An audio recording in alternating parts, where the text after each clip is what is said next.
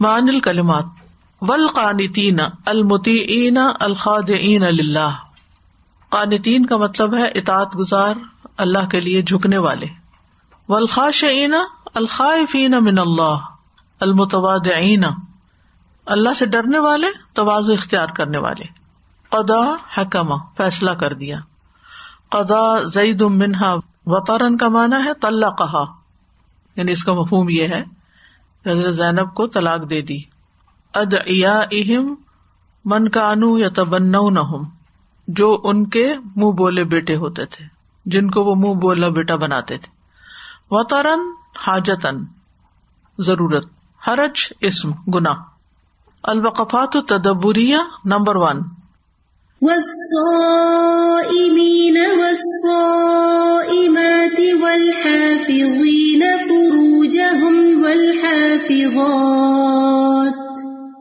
لما کان سوم من اکبر الاون اللہ کسر شہوتی لما جب کان سوم تھا روزہ من اکبر الاونی سب سے بڑا مددگار اللہ کثر شہوتی خواہش توڑنے پر.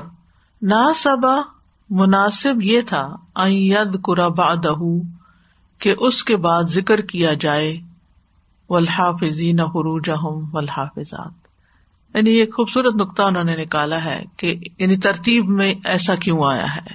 یعنی سائمین کے بعد حافظین کا لفظ کیوں آیا ہے؟ لما رادا کا حفظ الفروج عباد السیام روزوں کے بعد اللہ نے شرم گاہوں کا حفاظت کا ذکر کیوں کیا ہے؟ کیونکہ روزے میں بھی انسان اپنی نگاہوں کی، اپنی زبان کی، اپنی ہر چیز کی حفاظت کرتا ہے، اپنے نفس پر کنٹرول کرتا ہے، اور اس میں بھی۔ نمبر ٹو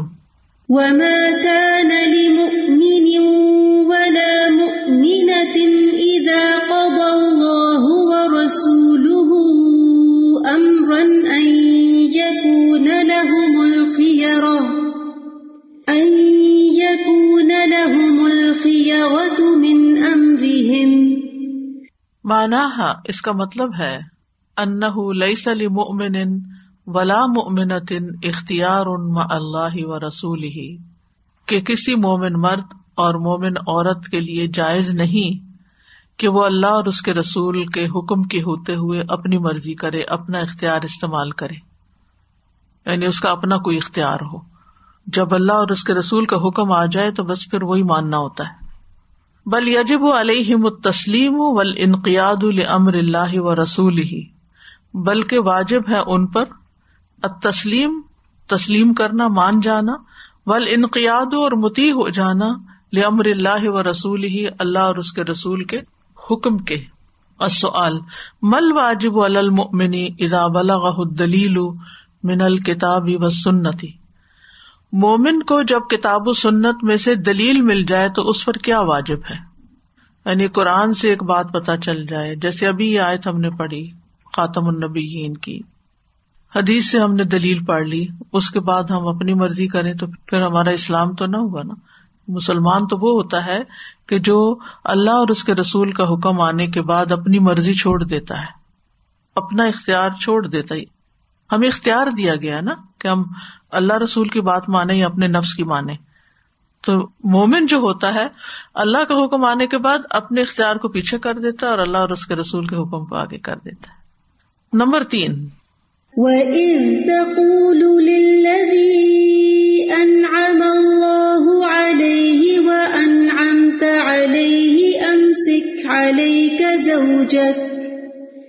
امسك عليك زوجك واتق الله وتخفي في نفسك ما الله مبديه.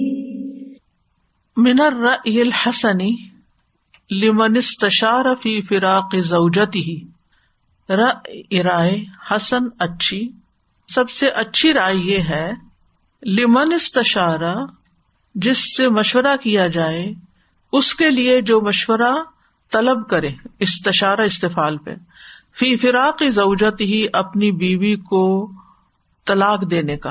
یعنی اگر کوئی شخص کسی سے مشورہ کرتا ہے کہ میں اپنی بیوی کو طلاق دینا چاہتا ہوں اینڈ وائس ورثہ اگر کوئی عورت یہ کہتی ہے کہ میں طلاق لینا چاہتی ہوں امرا بھی امسا کہا کہ اس کو مشورہ یہی دیا جائے کہ اس کو روک رکھو، اس کو طلاق نہ دو۔ مہما ام کا نہ صلاح الحال، جس قدر بھی صورت حال کی اصلاح ممکن ہو فہوا احسن من الفرقتی، تو یہ طلاق دینے سے، الگ کرنے سے زیادہ بہتر ہے۔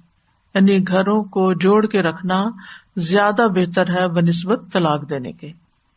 آلو ملدی یمبغی ایوشار بھی من اراد ترک زوجتی ہی جو شخص اپنی بیوی کو چھوڑنے اور طلاق دینے کا ارادہ رکھتا ہو، اس کو کیسا مشورہ دینا چاہیے؟ کہ وہ اس کو روک رکھے اور طلاق نہ دے، جہاں تک ممکن ہو۔ لیکن اگر صورت حال بہت ہی آؤٹ آف کنٹرول ہو گئی ہے، یا انسان کے دین، ایمان کو نقصان ہے کوئی، تو پھر اور بات ہے۔ اللہ نے رستہ اسی لیے رکھا ہے۔ Number four.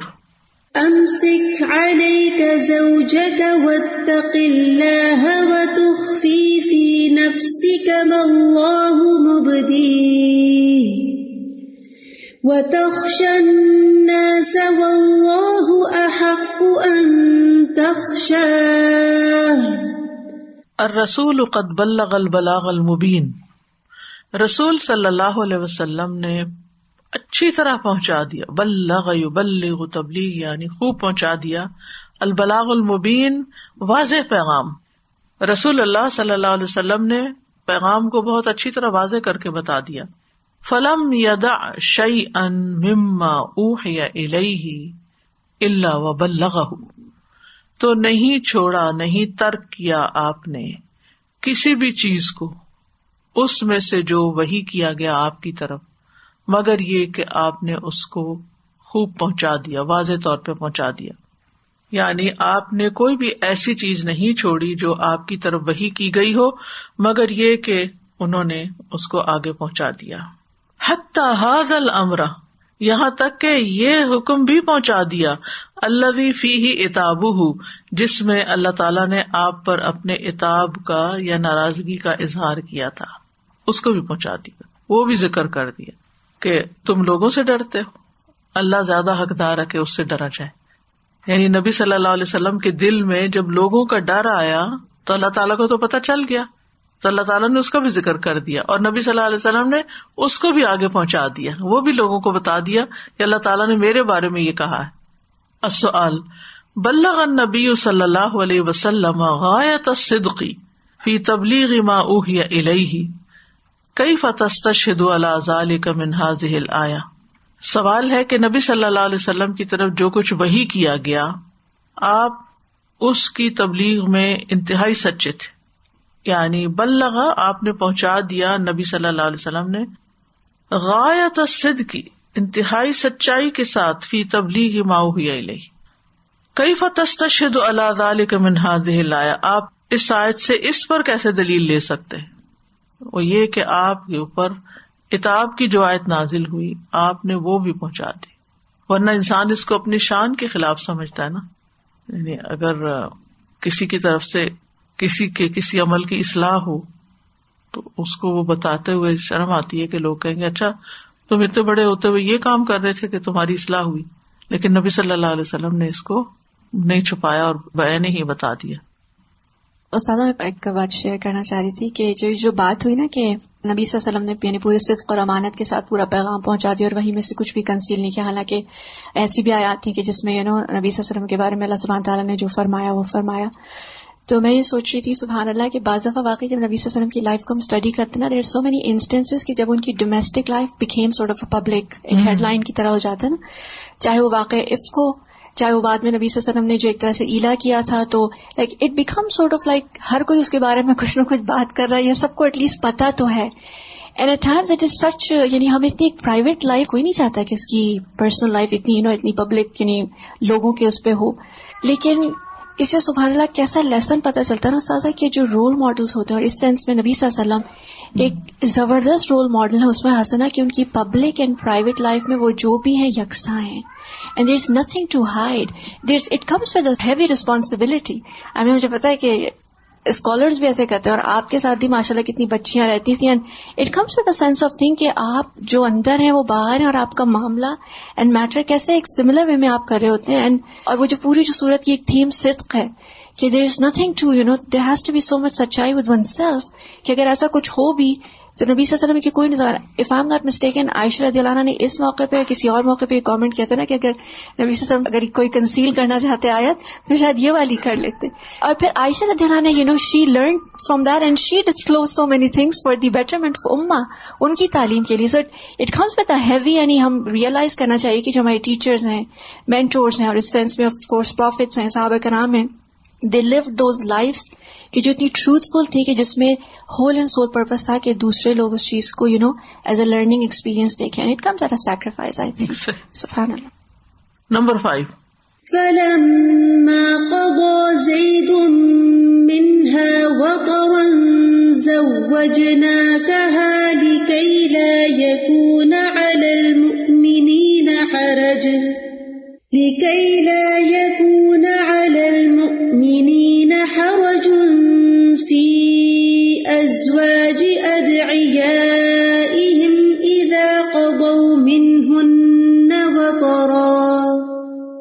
التعلیم الفعلی ابلغ من القولی۔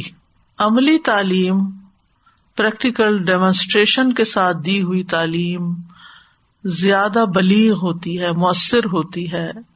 من القولی، صرف زبانی کلامی باتوں کی تعلیم سے۔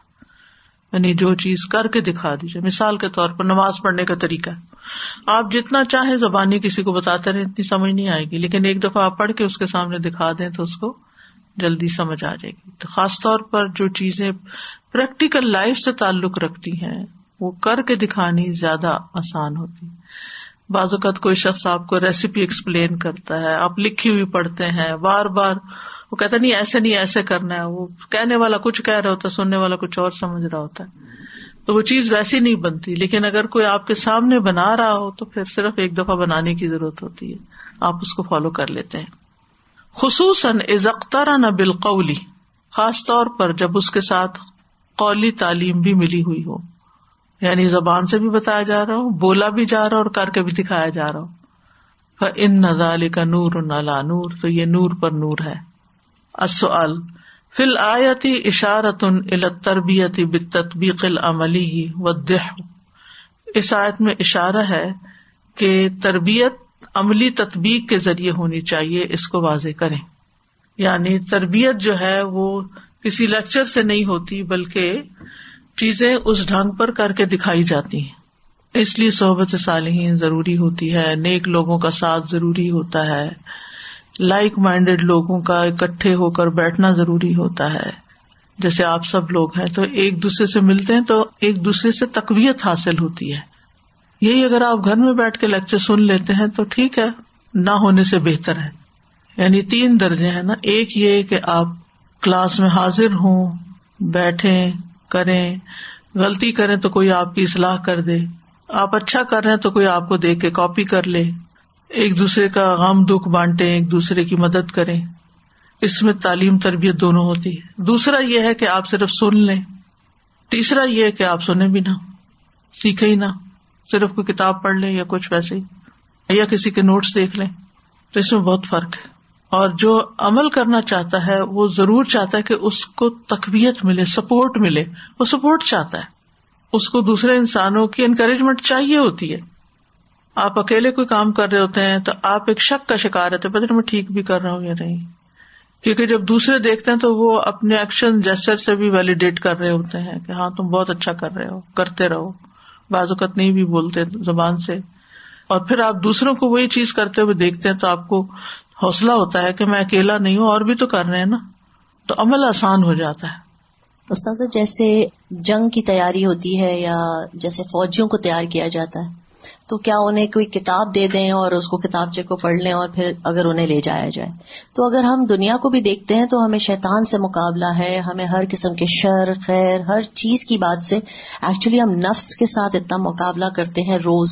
تو we have to be trained both ways physically mentally تو اگر ہم یہاں کلاس میں نہ آئے اور ٹریننگ نہ ہو ہماری قرآن اور حدیث دونوں سے تو آئی تھنک ہم صحیح طریقے سے تیار ہی نہ ہو سکے ان سب سے لڑنے اور بعض اوقات یہ ہے کہ ہم پڑھ کے ایک چیز سمجھتے ہیں جب کسی کرتے ہوئے دیکھتے تو اپنے آپ کو ایویلویٹ کرتے ہیں۔ میں نے تو اس کو اس طرح سمجھا تھا۔ اس کا یہ مطلب ہے۔ اور فوج میں داخلہ نہیں ہوتا جب تک آپ کی ساری چیزیں پراپر طریقے سے چل نہ رہی ہوں۔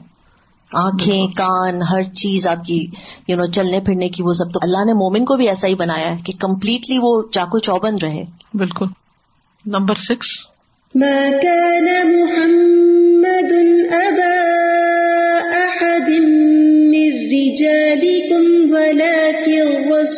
الله. ولكن رسول الله وخاتم النبيين. وكان الله بكل شيء عليما. وسطرا کو قولی ہی ولاکن رسول اللہ اور یہ جو ولاکن رسول اللہ کے ساتھ استدراک کیا گیا ہے یعنی پہلے کہا گیا کہ محمد صلی اللہ علیہ وسلم تم میں سے کسی مردوں کے باپ نہیں ہے نگیٹ کر دیا گیا۔ تو پھر کیا ہے؟ رسول اللہ ہے یہ استدراک ہے پچھلی بات کا۔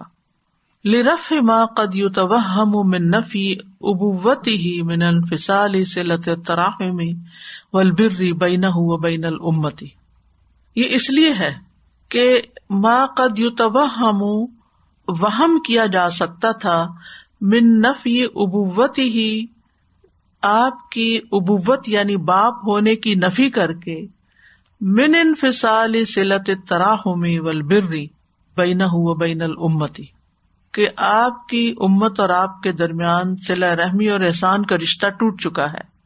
یعنی پھر وہ ہمارے کیا لگتے ہیں؟ یعنی باپ نہیں ہے، وہ یعنی عام طور پر آپ دیکھیں جو استاد ہوتا ہے یا معلم، مربی اس کو انسان کس کا درجہ دیتا ہے؟ پیرنٹس کا درجہ دیتا ہے۔ ہمارے کلچر میں بھی یہی ہے۔ اور بہت ساری جگہوں پر ایسا ہی سمجھا جاتا ہے کہ وہ والدین کی جگہ ہوتے ہیں۔